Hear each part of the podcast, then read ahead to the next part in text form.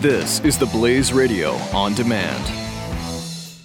Individuals and businesses with tax problems, listen carefully. If you owe over ten thousand dollars in back taxes or have unfiled tax returns, we can help you take back control. The I R S is the largest and most aggressive collection agency in the world, and they can seize your bank account, garnish your paycheck, close your business, and file criminal charges. Take control of your tax problems now by calling the experts at Tax Mediation Services at eight hundred, six hundred, sixteen forty-five. That's eight hundred, six hundred, sixteen forty-five. eight hundred, six hundred, sixteen forty-five.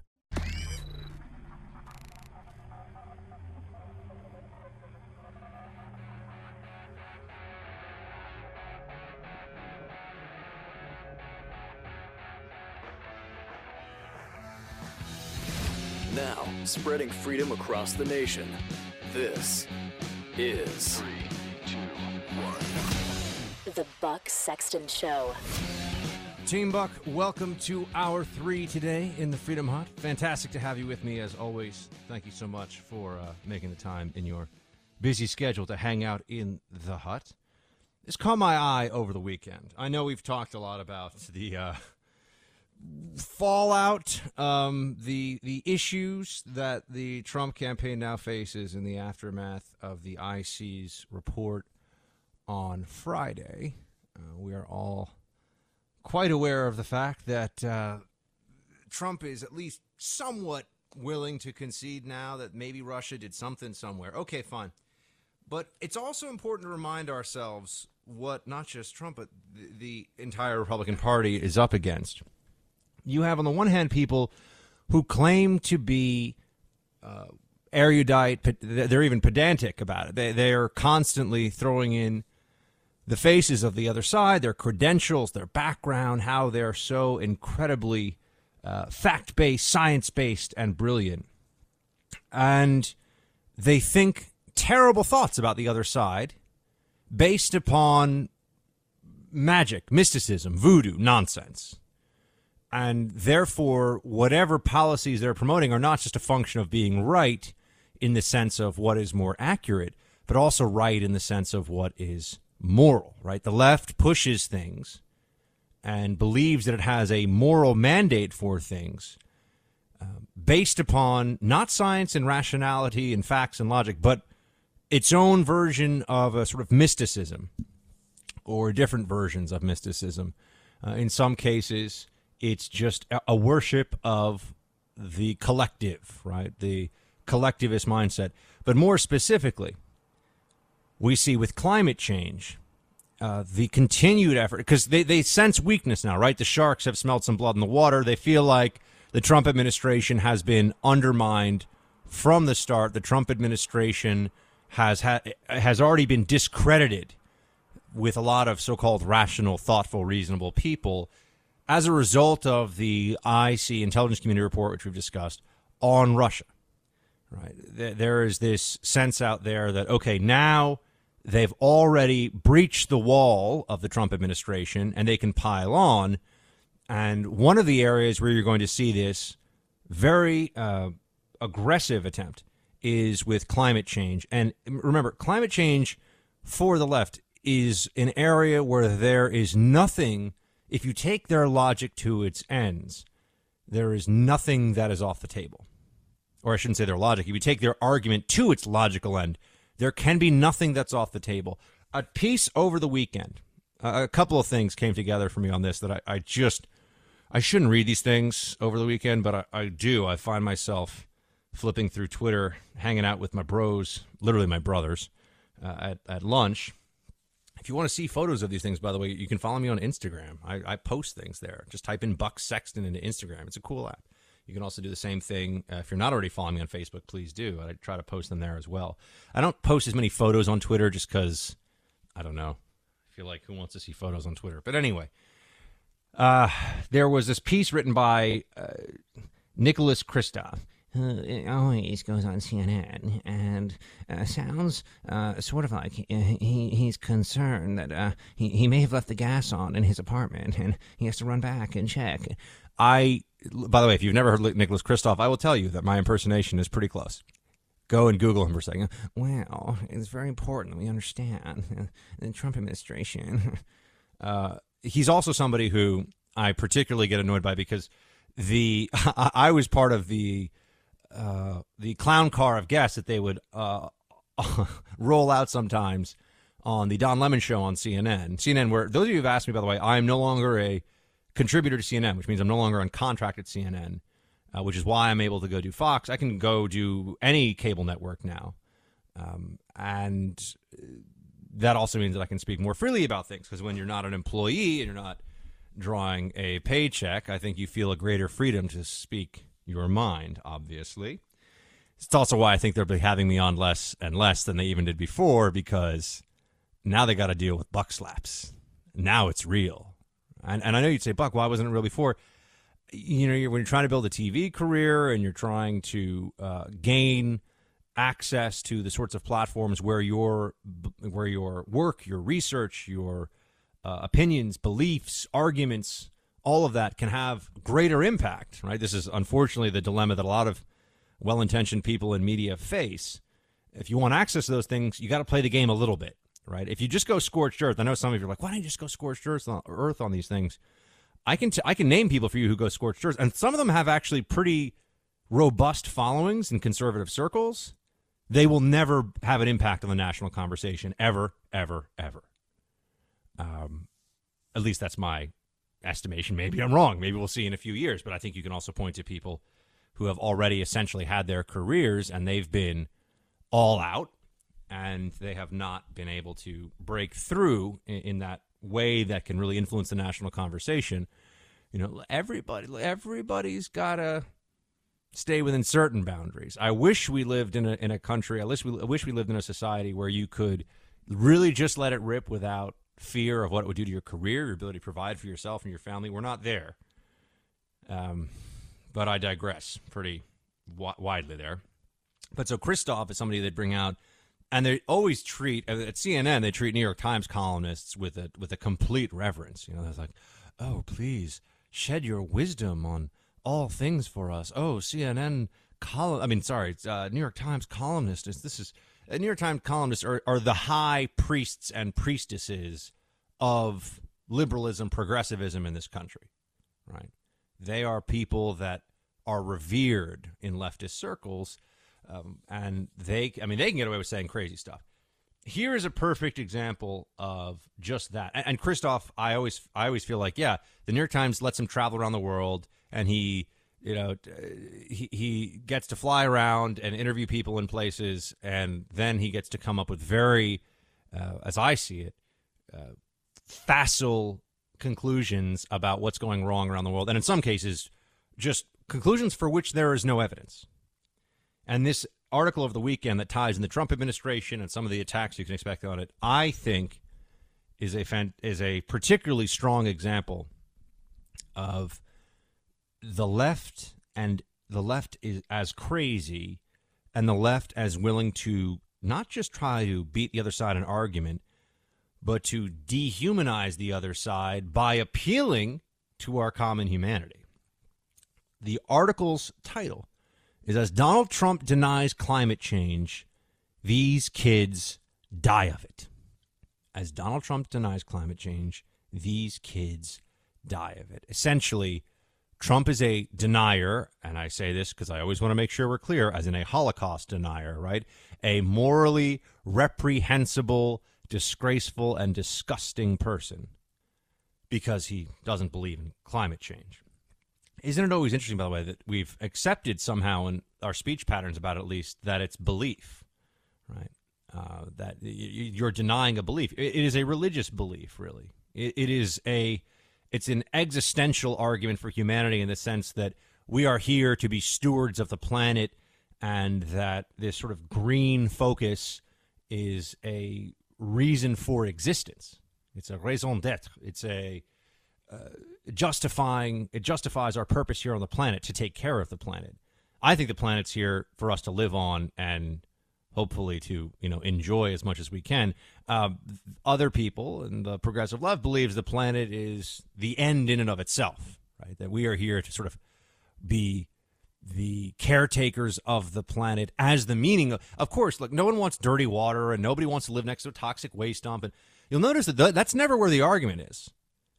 you don't have a you don't have a conservative constituency out there. The, the right wing is not saying, you know what, let's get a lot of lead in the water because we don't we the science isn't settled on that. Let's have a, let's have an abundance of mercury in our food because the science isn't settled on that. There are plenty of places where we just all have agreement. Right? Let's not take antibiotics when we have an aggressive, serious infection because the science is not settled on that. You see where I'm going? But on climate change, we deny it and kids die. It used to be Bush lied, babies died in Iraq. Right? That was the rallying cry of the progressive left during the Bush administration.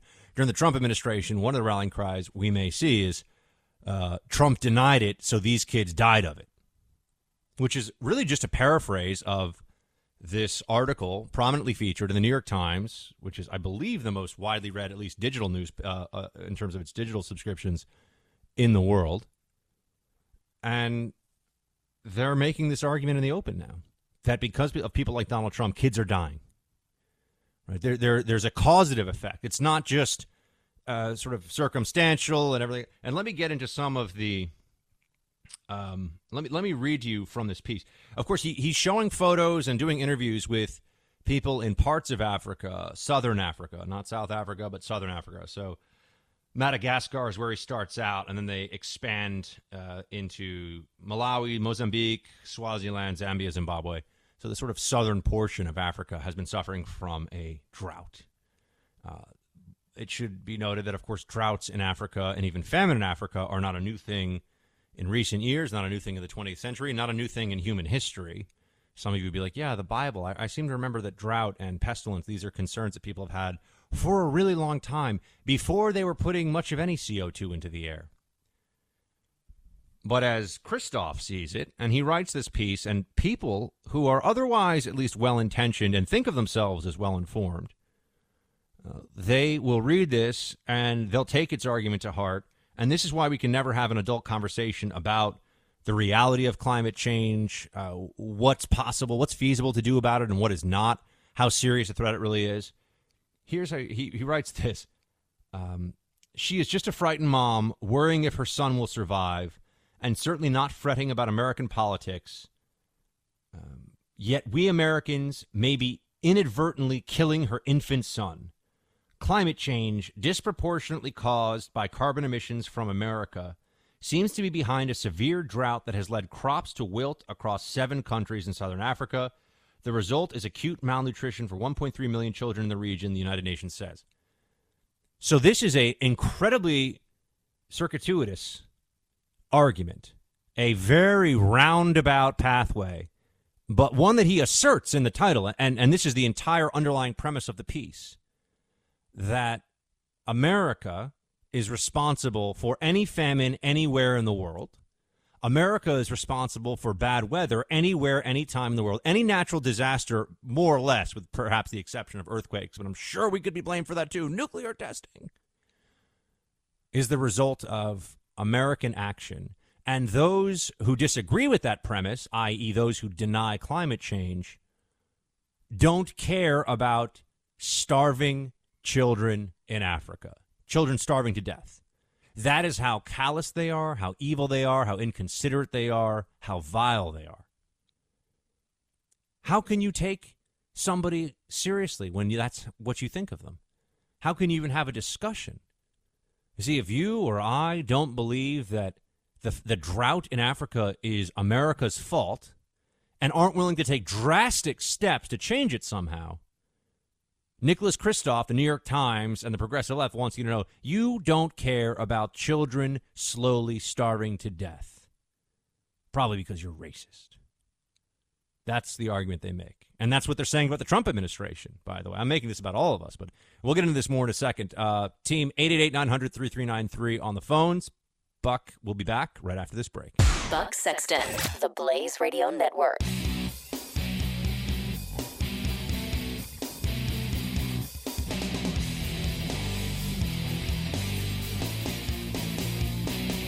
Individuals and businesses with tax problems, listen carefully. If you owe over ten thousand dollars in back taxes or have unfiled tax returns, we can help you take back control. The I R S is the largest and most aggressive collection agency in the world, and they can seize your bank account, garnish your paycheck, close your business, and file criminal charges. Take control of your tax problems now by calling the experts at Tax Mediation Services at eight hundred, six hundred, sixteen forty-five. That's eight hundred, six hundred, sixteen forty-five. eight hundred, six hundred, sixteen forty-five.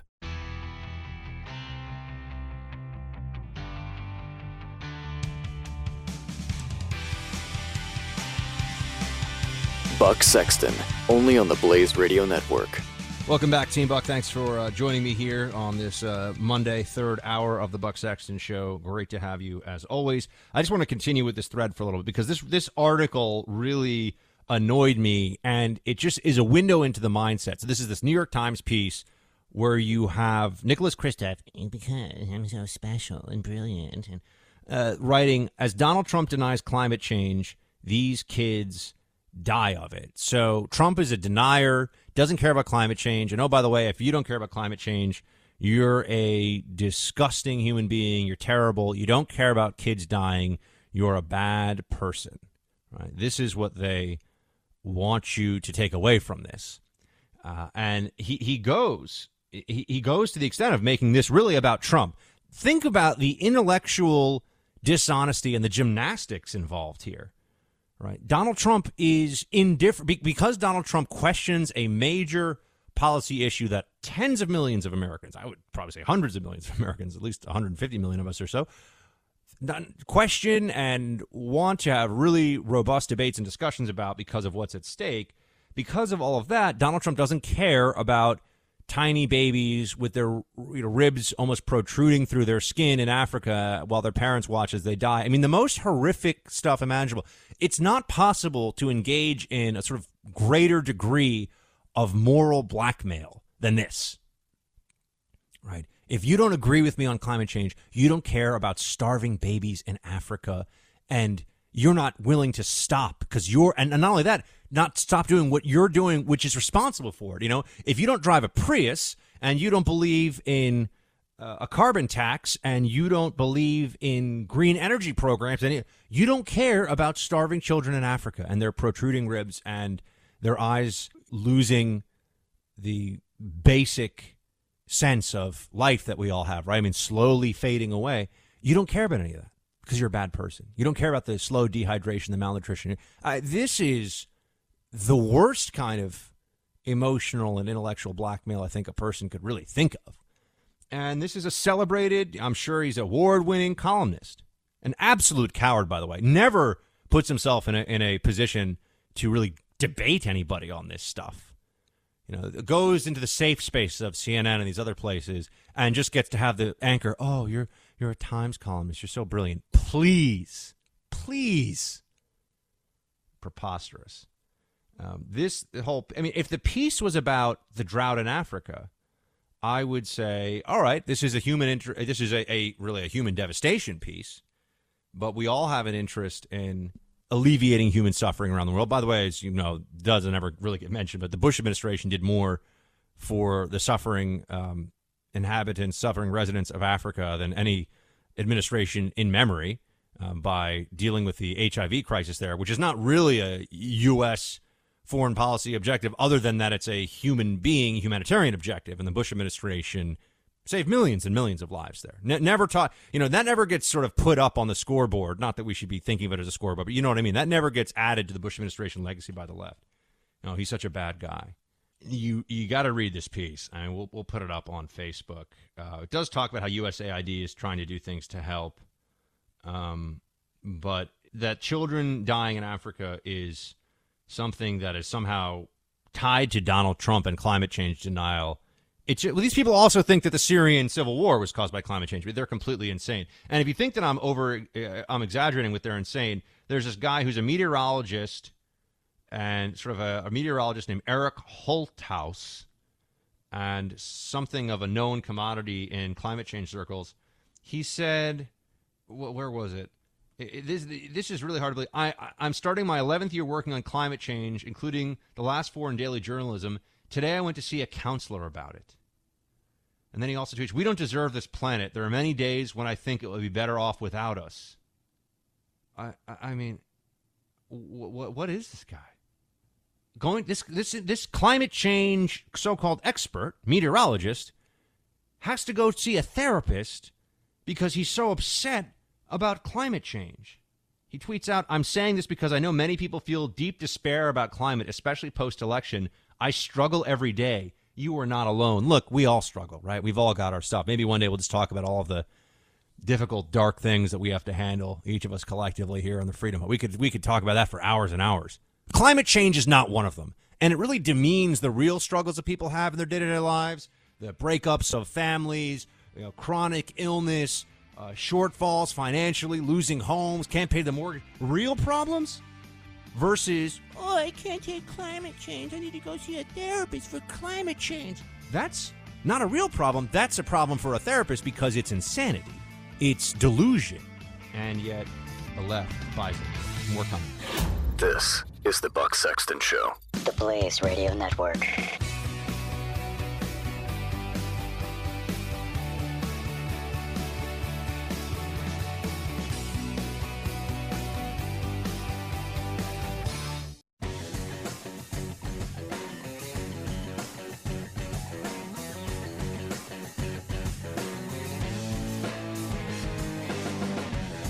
Buck Sexton Show. Speak your mind. eight eight eight, nine hundred, thirty-three ninety-three.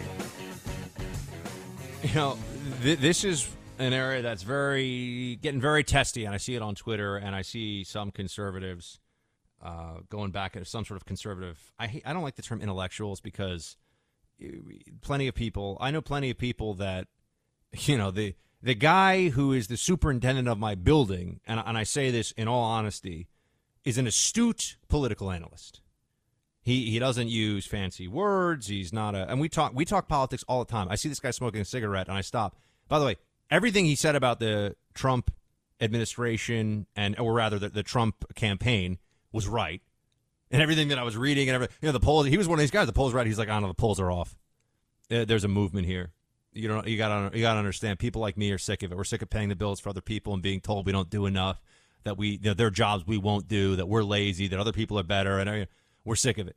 Everything that he was saying about it was right.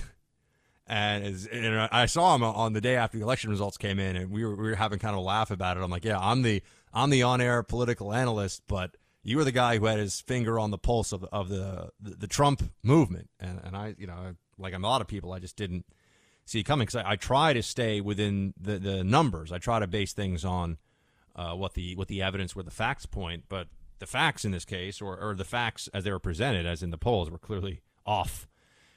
Uh, but now you're seeing this fight that plays out, and it, it continues to play out in the media, and and you're seeing it more and more, I think, also with this administration, which is where the transition is that I want to I want to make here, of people who are uh, there's a difference between those who think they have an expertise and are really just faking it, and, and and those who actually do have an expertise that's valid and different than the society as a whole. There was this New Yorker cartoon. I don't know how many of you saw it, and maybe we should also throw that up on Facebook for you. But it was a few last week, I think.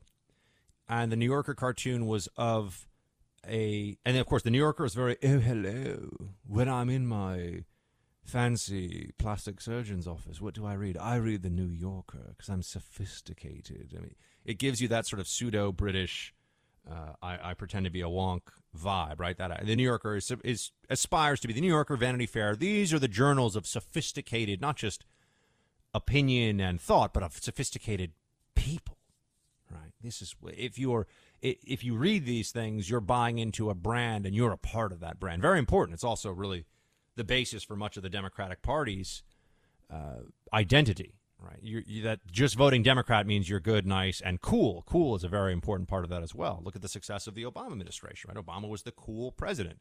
Look at what happened when they put Hillary up. They tried, they really did, but Hillary is the opposite of cool, and everybody knew it. And anyway, um, but it was in the New Yorker, and it was someone standing up in a plane saying, "These pilots Uh, think that they're uh, or these pilots think they're better than us," or something. You know, they're they're they think that they're better than us normal people. Who thinks that I should fly the plane? or the elitism of these pilots is too much for me. They think they're better than us normal people. Who thinks that I should fly the plane? It was something like that. Of course, the implication being, no, that if you don't know how to fly a plane, it's very, very dangerous. Um, what's interesting to me is that there was a sort of a back and forth about this. It's a thought that's it, it's hap- that is happening. That debate is happening now. And I think that there are a lot of reasons for it. One of them is that there's a greater transparency into the failures of government because we can now really visualize and hear the audio. We can hear the promises over and over again broken by our politicians. We can do a Google search and figure out what, you know, what charges they may have dodged in federal court and what sort of corruption scandals are around them. And I do think we have, for those of us who want it, we have more access to information about the people to whom we entrust power than at any other time in human history. That is a fact. It is much easier to know a lot of stuff about the people running for office now than in the past. And so I think there is an emperor has no clothes effect here. Um, in that those of uh, unless you are blinded by the sort of tribalism of party allegiance and the identification that you have with a specific political party, you see the failures and they're inescapable. You see the failures of both parties uh, on display.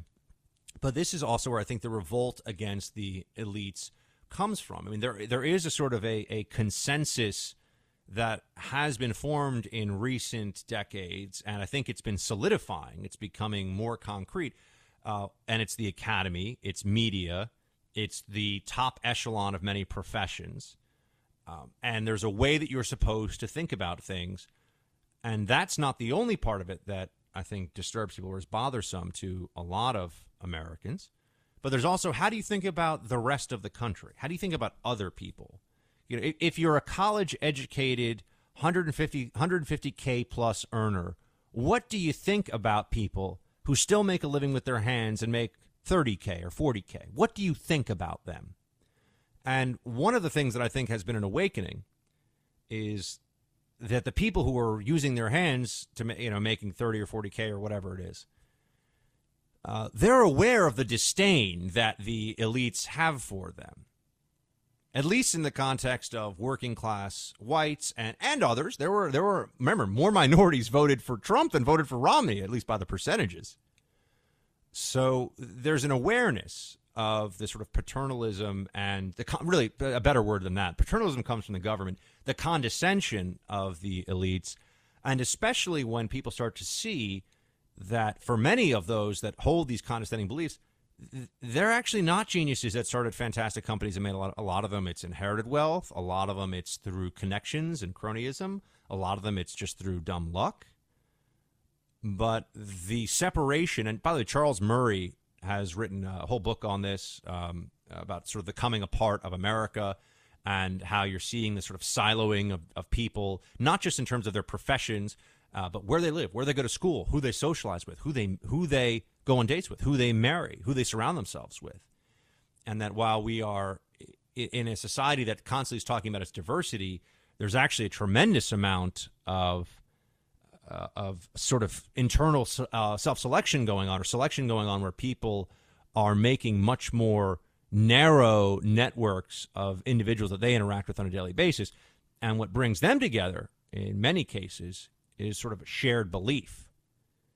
It's more the issue of shared belief than it is anything else. Oh, and, of course, money. So you need money, and then you have to share certain beliefs and attitudes. Uh, but on top of that, there's the revulsion that people feel when those who are supposed to be the elites know what's better for the, let's, again, go to the, let's say, thirty-five K a year uh, manual laborer, know what's better for him or her than they do.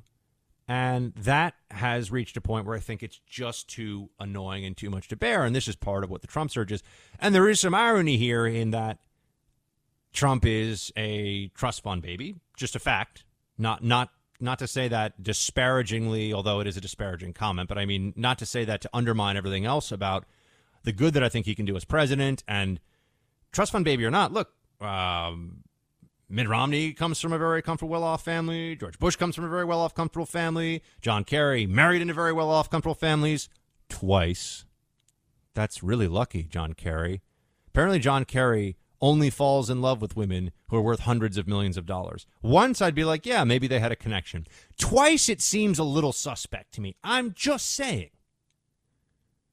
Uh, but you look at all of these different presidential aspirants, Jeb Bush, right? These people have come from these political dynasties. Hillary Clinton, although she didn't come from money, but she made the money through illicit means. Uh, all these individuals that forget about the Clintons. That's a sort of a different case story. I just wanted to throw that in there because I don't like the Clintons. Um, but all these different political dynasties, and they weren't successful at becoming president in some cases. So, I mean, just having the money is not in, in and of itself enough. And, and also, I'm starting to care less and less about how people get the jobs they do, because the whole notion of objective criteria is something that we're going to perhaps revisit on, on another day here on the show. But objective criteria for getting jobs, because it's really all pretty subjective. Yeah, there's resume stuff and there's experience. It's all it's all pretty subjective to a degree. Um, but, yeah, Trump is a trust fund baby, but he seemed to understand this sentiment and was smart enough politically to seize on it and to give voice to it. And isn't that really what politicians do? Right? I mean, did Bill Clinton really feel America's pain? Did he feel? Does he feel your pain? Can he just also feel your shoulders and maybe the nape of your neck for a minute? And maybe, you know, ugh. So you've got Trump uh, out there now pushing and trying to get things done that hopefully will benefit uh, a lot of the people that were supporting him in the sort of Trump. Uh, I've got to stop saying sort of. I'm going to try to eliminate that. I know. See, I, I listen back to the shows, and whenever I find tick words that I, I have, I'm good at eliminating lots of uh, uh, uh, this is something that other hosts I hear do. And, and I think to myself, oh, that, that I find that very annoying and very off-putting. Um, And then, of course, and um, as Trump is doing all the stuff, though, I've got to say there are limits, and loyalty has a place in the administration. But once you start talking about what's going to happen at the Pentagon, my sense of it is that you should probably find the people who are experienced and knowledgeable and good at this stuff. And you have, as the sort of Ah, see, now I've done it, guys. Don't let me get away with it. We're going to clean sort of out of my lexicon. As a means of silencing at least some of his more ardent critics, when it comes to the pulling together of a cabinet, General Mattis has been very, very useful for the Trump administration, right? Because Mattis is the warrior monk, respected, career guy, Uh, no B S, really knows what he's doing. And now you see some issues with the transition team. They don't want to put people in senior posts at the Pentagon because they want loyalists to the Trump administration. And there are, now the question is whether Mattis is, quote, clashing with Trump transition team over Pentagon staffing.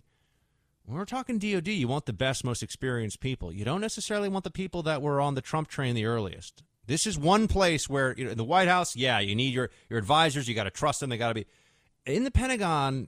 You do need people that have real deep knowledge, which undersecretary of policy, undersecretary for name a specific area. I mean, these are posts that you can't just put somebody who's, dare I say, a, a sort of a T V sort of, ah, now it's going to drive me insane, team. I'm going to get rid of it, though. A T V talking head with no real experience in the area, you can't put them in those posts. So my whole, I know I started out this discussion about expertise and the inflated sense of expertise that the elites have about themselves, and that's very real, but there are limits. There is such a thing as expertise, and there is a place, or there are places where having real expertise should matter. And I think the Pentagon, I'm hoping they figure this stuff out, because the Pentagon is a place where you really need those who are the best at the jobs, and loyalty to the campaign is is should not be an issue, because it's about loyalty to the country and the sort of people that have, and that's not a misuse of sort of, the kind of people, see that one I'll get away with, the kind of people that have real experience at that level and could be used by the Trump camp or by the Trump administration. They are patriots. You're not getting individuals with fifteen years, twenty years under their belt at D O D who don't who don't like America, right? So that's not the concern. If they like Trump or not shouldn't really be as much of an issue. And there's a clash. I can imagine there's a clash with Mattis over this because I see some of the picks they're making, and I got to tell you, some of them are good, but some of them are suspect. Some of them are suspect. All right, team, uh, we'll close that out on the flip side of the break. I'll be right back.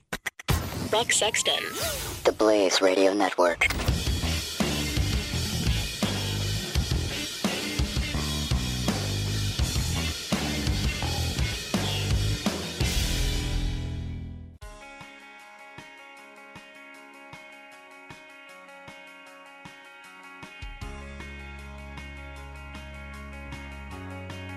Buck Sexton.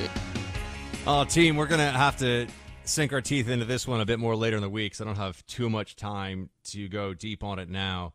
Uh, but you've heard in recent weeks a lot of talk from the Democrats, or I should say in last week, really, a lot of talk from the Democrats about how there's no plan, right? Once they repeal Obamacare, there's no plan.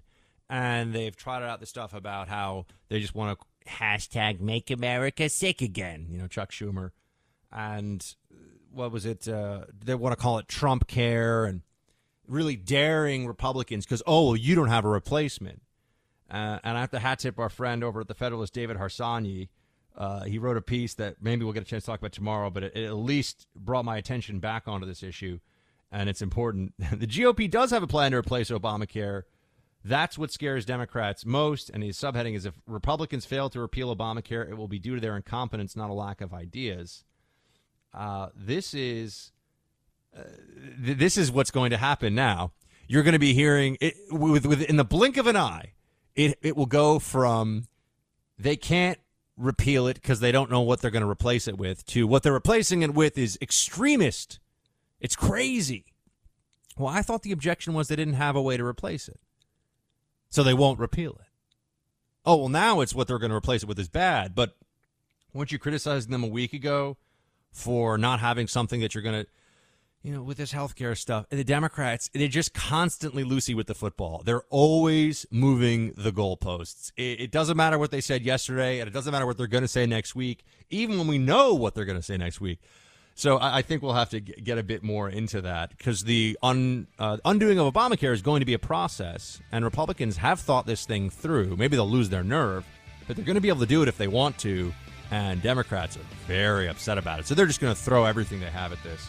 Uh, team, I will be um, joining you again tomorrow live from the Freedom Hunt. You check out my stuff on Facebook. Until tomorrow, shields high. The Buck Sexton Show. Only on the Blaze Radio Network.